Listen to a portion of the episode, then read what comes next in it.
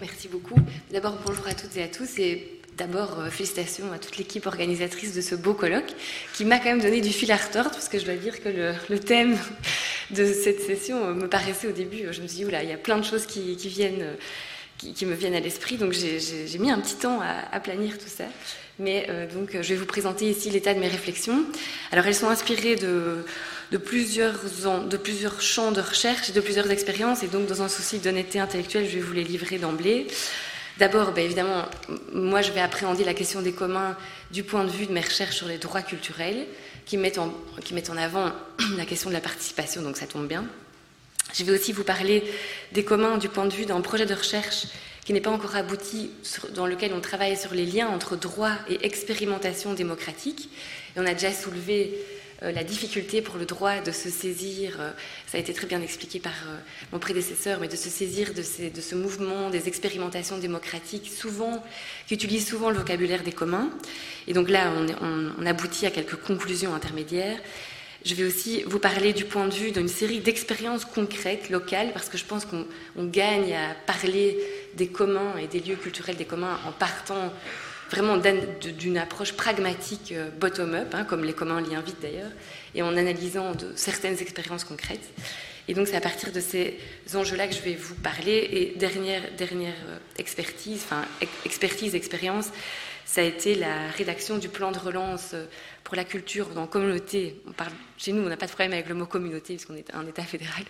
Pour la communauté française, donc qui est l'entité politique des francophones belges. Et donc, dans ce plan de relance, on a fait une large place à la question des liens entre autorités publiques et, et euh, communs, parce qu'on a dû constater, je ne sais pas si c'est le même constat aussi clair en France, mais que ces lieux euh, avaient été euh, très très résilients et au choc provoqué par la crise sanitaire et qu'ils étaient restés parmi les derniers lieux dans lesquels il y avait encore une vie commune quand il y avait même les confinements durs. Donc ça a aussi interrogé la manière dont on faisait des politiques culturelles.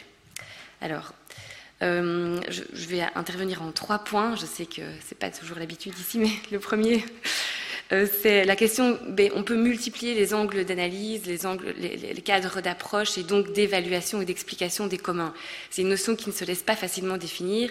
Et ce, qui, est bien, c'est qu'on m'a déjà facilité la tâche, donc j'irai relativement rapidement.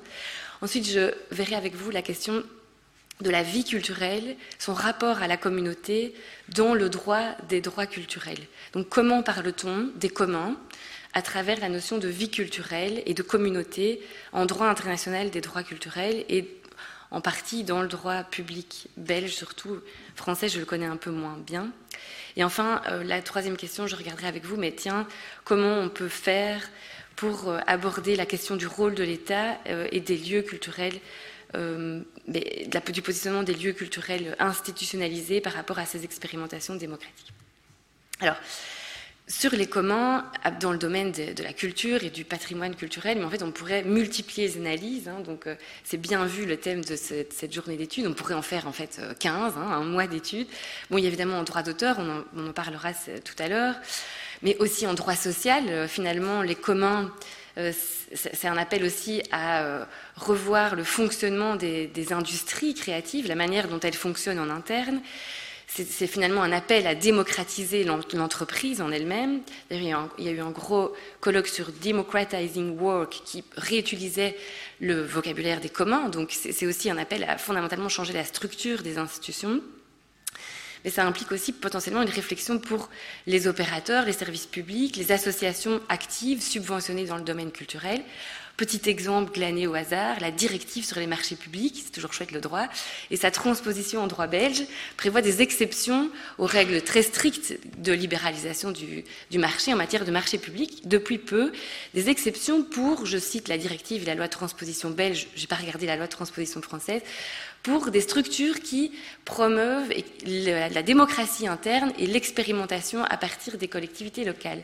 Donc voilà, donc de nouveau ici on a une traduction dans une branche du droit qu'on ne suspecterait pas de, de, boboisation aiguë, le droit des marchés publics, et qui fait appel à ces notions et qui ouvre une brèche assez large pour des exceptions à l'application euh, des règles assez strictes hein, en matière de marché public.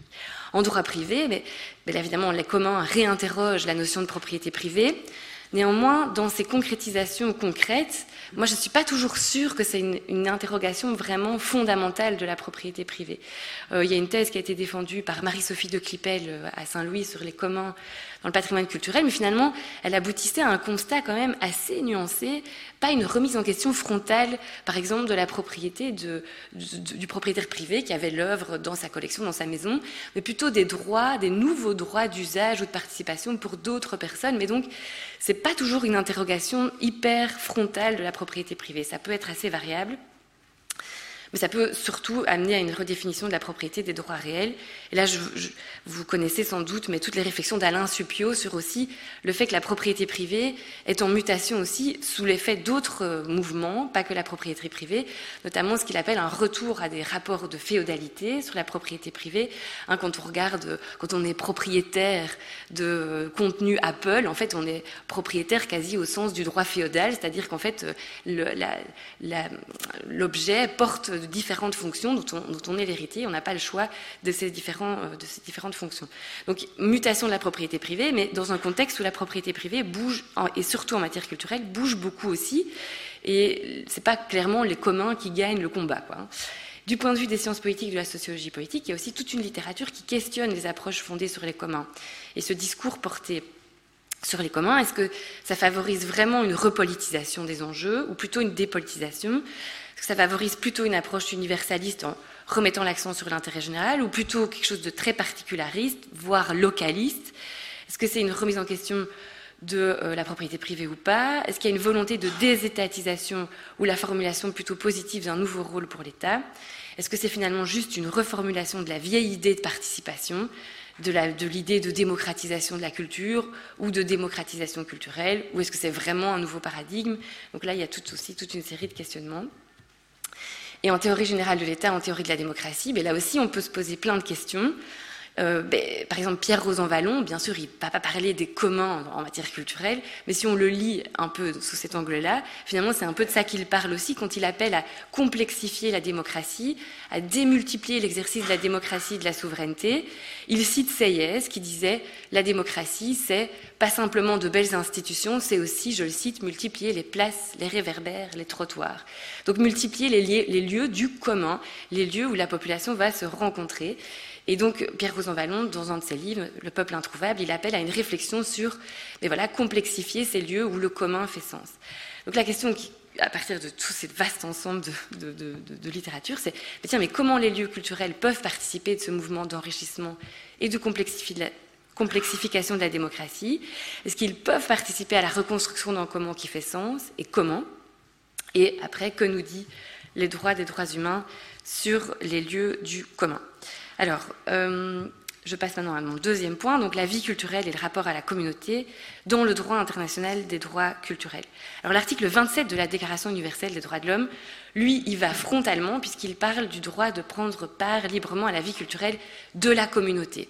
Et donc là, euh, d'emblée, en 1948, il y a cette idée que la vie culturelle à laquelle on a accès et à laquelle on participe, c'est la vie culturelle de la communauté. Alors bien sûr, il y aura des interprétations de, de ce mot qui, a priori, pouvait susciter des craintes de la part des États membres. Et quand on fouille les travaux préparatoires de la Déclaration universelle des droits de l'homme, c'était un exercice que j'ai fait pour ma thèse. Hein, je ne le conseille pas forcément à tout le monde. Mais euh, on va trouver qu'il y a eu beaucoup de controverses sur, cette, sur ce terme de la communauté. Et qu'en tout cas, ce qui est clair, c'est que la volonté était que la communauté ne se réduise pas à la communauté nationale, mais englobe quelque chose de plus large. Alors on n'a pas trop parlé des communautés infra-étatiques, mais ce n'était pas exclu d'emblée. Alors l'article 15 du pacte international sur les droits économiques, sociaux et culturels c'est vraiment la, disposition qui parle plus clairement des droits culturels. Donc il reconnaît euh, le droit de chacun de participer à la vie culturelle et les mesures que les États partis au présent pacte devront prendre en vue d'assurer le plein exercice de ce droit devront comprendre celles qui sont nécessaires pour assurer le maintien, le développement, la diffusion de la science et de la culture. Donc là, on ne va plus parler de la communauté, et ce qui est intéressant de constater, c'est que dans les travaux préparatoires du PIDESC, il y a eu un rejet de l'idée de limiter de nouveau l'accès et la participation à la vie culturelle nationale. Il y a eu la volonté très claire d'inscrire ce droit dans un accès à la vie culturelle étrangère, avec également des références aux vies culturelles infra-étatiques. Ce qui est intéressant quand même, c'est de constater que l'UNESCO a bataillé pour obtenir l'inclusion d'une référence aux communautés culturelles, mais que cette référence a été écartée assez, assez euh, clairement. Alors dans l'article 15, au début, c'est vraiment l'idée de l'accès, hein, c'est la politique de démocratisation à la, Malraux. Donc l'idée qu'il faut favoriser l'accès à la haute culture, aux œuvres capitales de l'humanité.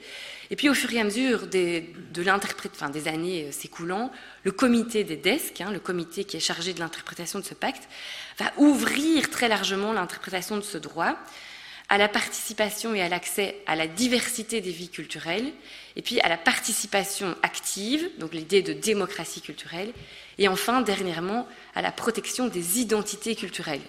Dernière ouverture dans l'interprétation de ce droit, plus controversée. à titre personnel, j'ai quelques réserves, mais j'y reviendrai éventuellement si vous le souhaitez. Article 27 du Pacte international sur les droits civils et politiques, là, la communauté est plus clairement identifiée c'est dans les, dans les, États où il existe des minorités ethniques, religieuses ou linguistiques, le droit des personnes qui appartiennent à ces, à ces minorités d'avoir en commun avec les autres membres de leur groupe leur propre vie culturelle. Donc là, le en commun renvoie à l'idée d'une vie de la communauté euh, ethnique, religieuse ou linguistique, et euh, le droit des membres de cette communauté d'accéder, de participer à cette vie culturelle qui doit donc être préservée. C'est le droit à sa culture qui est reconnu donc dès 1966 dans, ce pacte. Alors, ce qui est intéressant, c'est de voir que, que l'interprétation de l'article 27 et de l'article 15 convergent vers l'idée d'une protection des identités culturelles, donc une protection de la vie culturelle des communautés mais le problème, c'est que autant dans l'article 27, les minorités sont relativement identifiées, autant dans l'article 15, l'identification des communautés, c'est beaucoup plus vaste. Autre élément important, c'est que tous ces textes consacrent également une obligation de respecter le principe de non-discrimination en matière culturelle. Ça veut donc dire que l'État est tenu de ne pas discriminer entre les différents usagers de ces services culturels, en fonction notamment de leur appartenance à des communautés culturelles différentes. Et il est tenu aussi, ça c'est plus compliqué, de ne pas discriminer dans l'objet, hein, dans, son obligation de maintien, de conservation, de développement de la culture. Donc ça veut dire qu'il doit euh, favoriser l'égalité de la représentation des différentes vies culturelles. Ce qui n'est pas du tout évident, hein, parce que je ne pense pas que le ministère de la Culture français, et je parle aussi pour le ministère de la Culture française, enfin la communauté française de Belgique, soit toujours au clair sur, la portée de cette obligation, qui peut aller très loin. Donc par exemple, si vous faites un, le musée d'histoire nationale ou un musée de l'immigration, vous êtes obligé de vraiment intégrer cette, cette idée d'une obligation de non-discrimination entre les différentes expressions qui sont représentées dans les scènes vivantes, hein, sur la scène, dans, tout ce qui est le secteur des arts vivants, c'est aussi compliqué de s'assurer que les scènes représentent la diversité, ne discriminent pas. On sait, euh, bon, les statistiques montrent assez clairement qu'on n'a pas encore atteint cet objectif et que donc là, les actions positives que l'État est censé mettre en œuvre sont encore loin de produire leurs effets. Donc on voit que le droit international des droits humains postule l'existence d'une vie culturelle diversifiée, ce qui implique nécessairement de ne pas laisser, ou en tout cas de laisser en partie la vie culturelle aux mains du marché, mais effectivement, au nom de l'intérêt général et de la protection de ses droits, de s'assurer de réguler ce marché pour qu'existe ben, l'objet du droit d'accéder et de participer. Donc ça dépend en fait concrètement de politiques, de services qui mettent en œuvre cette vie culturelle diversifiée, mais qui ont pu effectivement ces dernières années décevoir, notamment en raison de cures d'austérité qui ont été observées un peu partout. Bon, donc dans cette mesure, on peut dire que la vie culturelle est pensée comme un commun dans le droit international des droits humains, à deux niveaux, commun d'une communauté et commun de tous, qui nécessitent euh, l'implication de services publics et de l'action publique. Mais c'est aussi perçu, et c'est très clair dans les travaux des organes internationaux, comme un lieu des communs, c'est-à-dire comme le lieu de la réalisation d'autres droits, le droit à l'éducation, à la liberté d'expression, à la vie privée et familiale, mais aussi, dernièrement, à l'environnement sain, parce qu'en protégeant certaines pratiques culturelles, on protège la biodiversité des semences, par exemple, hein, ça c'était le dernier thème, euh, parce que certaines communautés ont des savoirs traditionnels liés à certaines semences qui permettraient de lutter efficacement contre les dérèglements climatiques. Mais le problème, comme je vous l'ai dit, c'est qu'il y a une certaine ambiguïté sur la notion de communauté. Quelle est cette communauté à laquelle les personnes, dont les enfin, à laquelle on reconnaît des droits, à laquelle certaines personnes qui appartiennent ont des droits spécifiques d'accès et de participation? Ça reste évidemment toujours flou. Évidemment, la question est centrale, en particulier pour le patrimoine culturel colonial. Alors en Belgique, euh, bon, ça, fait l'objet de beaucoup d'actualités ces derniers temps. Euh, donc je vous avais dit que je verrais aussi des exemples très pragmatiques. Mais comment, s'exprime cette idée des communs dans le patrimoine culturel colonial? Ben, Dans la littérature belge et dans le débat euh, dans les institutions culturelles en Belgique, ben, la notion de patrimoine culturel commun de l'humanité est très, très, fortement remise en cause, si bien qu'elle est quasi, quasiment plus possible d'utiliser dans le débat public, parce qu'évidemment, on va critiquer le fait que, comme par hasard, le patrimoine culturel de l'humanité se retrouve, en ce qui concerne le Congo belge, au musée de l'Afrique en Belgique, donc c'est quand même un peu délicat. Dès lors, on n'utilise plus euh, cette notion et les autorités publiques belges, et c'est ça qui est intéressant, c'est parti du musée de l'Afrique lui-même, des, scientifiques qui ont monté un projet avec euh, les communautés, qui ont essayé d'identifier comment faire avec ce patrimoine. Et donc ça aboutit à un avant-projet de loi qui va être voté euh, sans doute incessamment sur la restitution des biens culturels du patrimoine colonial belge et qui essaye de faire droit à cette idée d'un patrimoine qui appartient en particulier à certaines communautés, tout en appartenant aussi au patrimoine culturel de l'humanité. Donc voilà, un peu dans un entre-deux. Alors, mais une critique qui est d'ores et déjà faite à cet avant-projet de loi, c'est comment ça se fait que dans,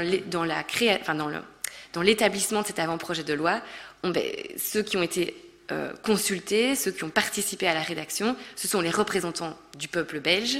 On n'a pas consulté les communautés de la diaspora congolaise, ou très peu, et pas non plus les parties prenantes au Congo.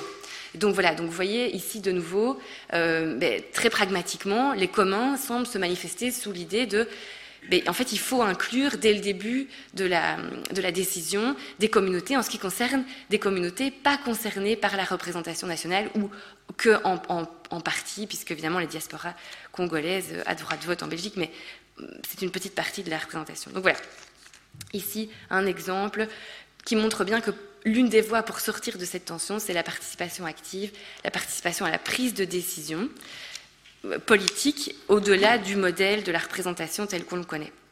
Et alors, dernier point, je vous rassure tout de suite, c'est une des voies aussi peut-être pour sortir de la tension.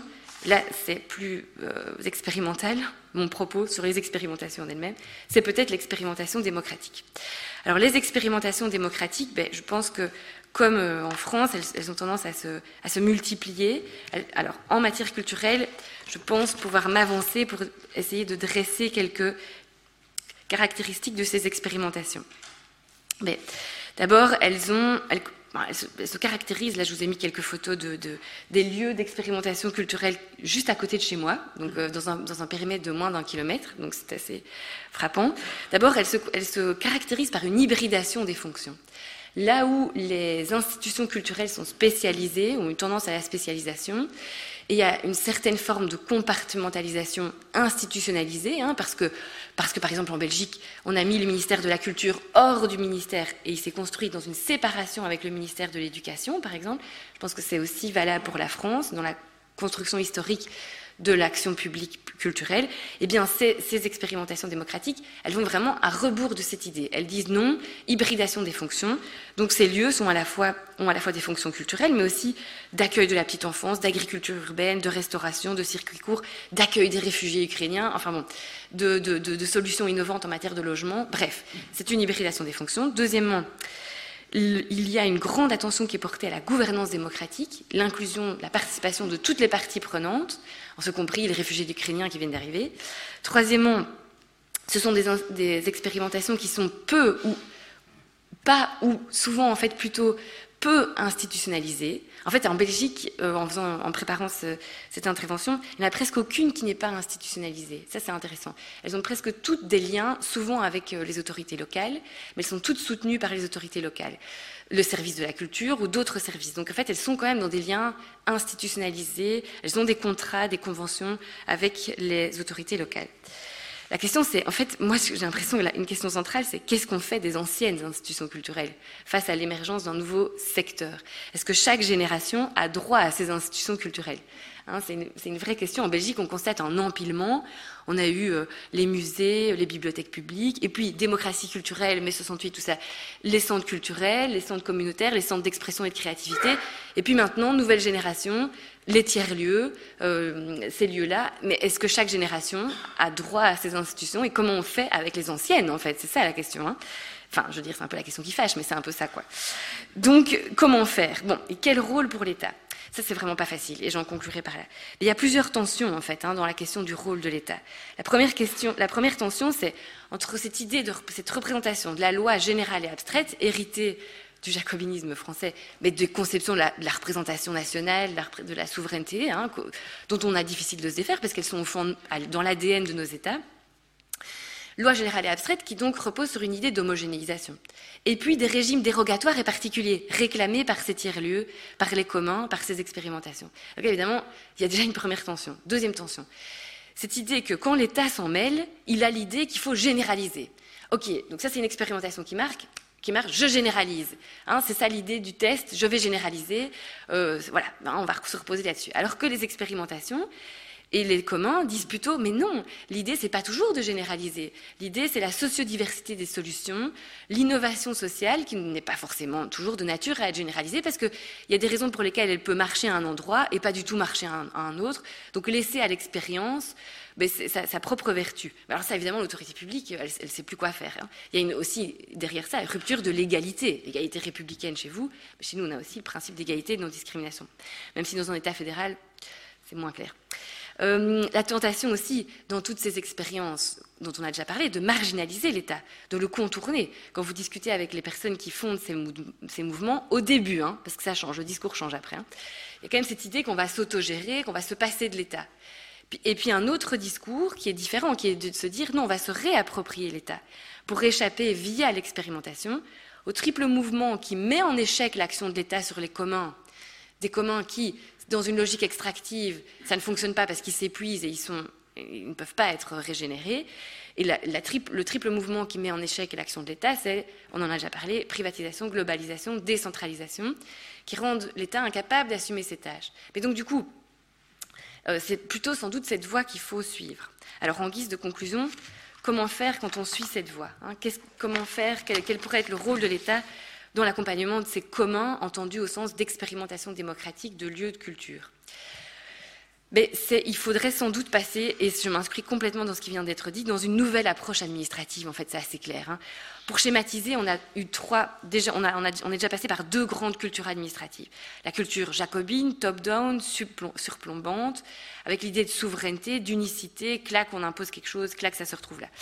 Deuxième culture administrative qui a été fortement imprégnée en Belgique, peut-être un peu moins en France, c'est le New Public Management. On va gérer l'État comme une entreprise privée avec des objectifs de rentabilité, d'efficacité. Ça a épuisé les services publics et ça, les a plutôt amenés à un constat d'inefficacité.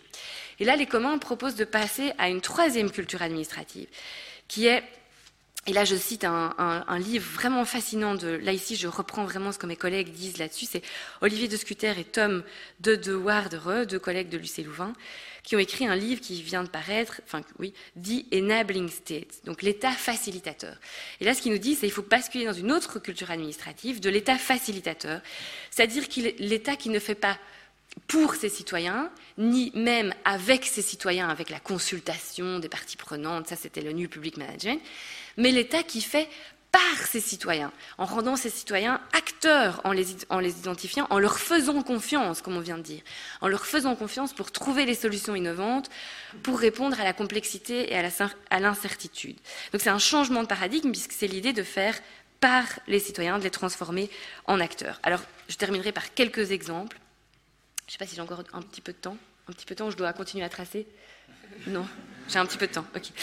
Quelques exemples de cet état facilitateur. Quelques exemples où on voit émerger cette logique d'un état facilitateur qui fait confiance dans dans le citoyen et dans les collectifs, et qui adapte sa manière de faire son administration. Mais dans la Constitution française, vous avez inscrit le principe de l'expérimentation démocratique, et il y a une loi qui l'encadre à l'échelle locale. Je ne suis pas une spécialiste de cette matière, je pense qu'elle fait l'objet d'analyse plus ou moins critique, mais c'est quand même un modèle intéressant de se dire, voilà, on, introduit une brèche dans le modèle administratif classique et on essaye de regarder comment on peut fonctionner sur la base d'un modèle enabling state d'expérimentation démocratique. Alors, il reste à voir comment elle se, elle se manifeste. Par exemple, une des dérives potentielles, c'est lorsque l'État fixe le cadre de l'expérimentation, les objectifs, identifie lui-même qui participe. Bon, ben là, alors évidemment, on n'est plus dans l'expérimentation très démocratique, dans l'idée de quelque chose de bottom-up. Donc là, il y a cet exemple. Un autre, euh, un autre, exemple, je vous en ai déjà parlé, c'est l'évolution du droit des marchés publics vers le fait de, régimes, dérogatoires lorsqu'on est face à des entreprises ou à des, hum, des opérateurs qui mettent en avant l'exigence de démocratie interne. Donc là, voilà, autre exemple. Euh, autre exemple que je citerai ici, la réforme des centres culturels en communauté française de Belgique et de manière générale en Belgique. Donc cette idée que les centres culturels doivent encore plus s'ouvrir à la participation. Et en fait, le projet culturel est co-défini avec les usagers, qui sont les associations du territoire, mais aussi les simples usagers des centres culturels. Donc là, on, pousse à fond la logique de participation. Et donc, il y a un conseil culturel où ces personnes et ces associations viennent définir la politique culturelle des centres culturels, ou participent en tout cas à la co-définition de cette politique. Un autre exemple, c'est la reconnaissance des actions d'intérêt collectif. Donc des collectifs peuvent agir en justice au nom de la protection des communs et non pas simplement l'intérêt individuel. Donc l'intérêt commun n'est plus pris en tenaille entre l'intérêt individuel ou l'intérêt général en justice. Maintenant, il y a une voie, une troisième voie pour la défense des intérêts collectifs, des intérêts communs. Et puis ça, c'est propre à la situation belge, mais évidemment, le fédéralisme, évidemment, un modèle propre à l'expérimentation démocratique. On expérimente tous les jours. Hein. On invente dans les marges, on crée des, des nouveaux modèles. Et donc, dans le cadre du fédéralisme, évidemment, on va sans cesse inventer des nouvelles formes souvent parfois carrément dérogatoire, hein, au droit en vigueur, pour tester des nouvelles choses. On procède par essai-erreur. Euh, et donc, on va essayer de fonctionner pour essayer aussi d'identifier des choses qui, sont plus proches du citoyen. L'idée de subsidiarité verticale est très forte. Dans un tel contexte, évidemment, il y a plus de facilité à reconnaître l'existence de communautés. Hein autre que la, communauté nationale, puisqu'on a déjà la reconnaissance institutionnelle de communautés infra-étatiques, voire de nations infra-étatiques. Franchir le pas de reconnaissance d'autres communautés infra-étatiques n'est pas, enfin, pas beaucoup plus compliqué.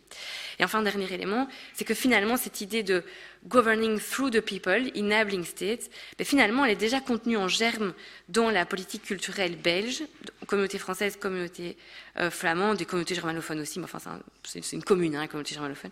Euh, puisque depuis le début, on s'est écarté du modèle français pour se rapprocher d'un modèle de gouvernance à l'anglaise, mais sans tout à fait le prendre en compte. C'est-à-dire que c'est un modèle dans lequel ce n'est jamais le ministre de la Culture lui-même qui prend la décision.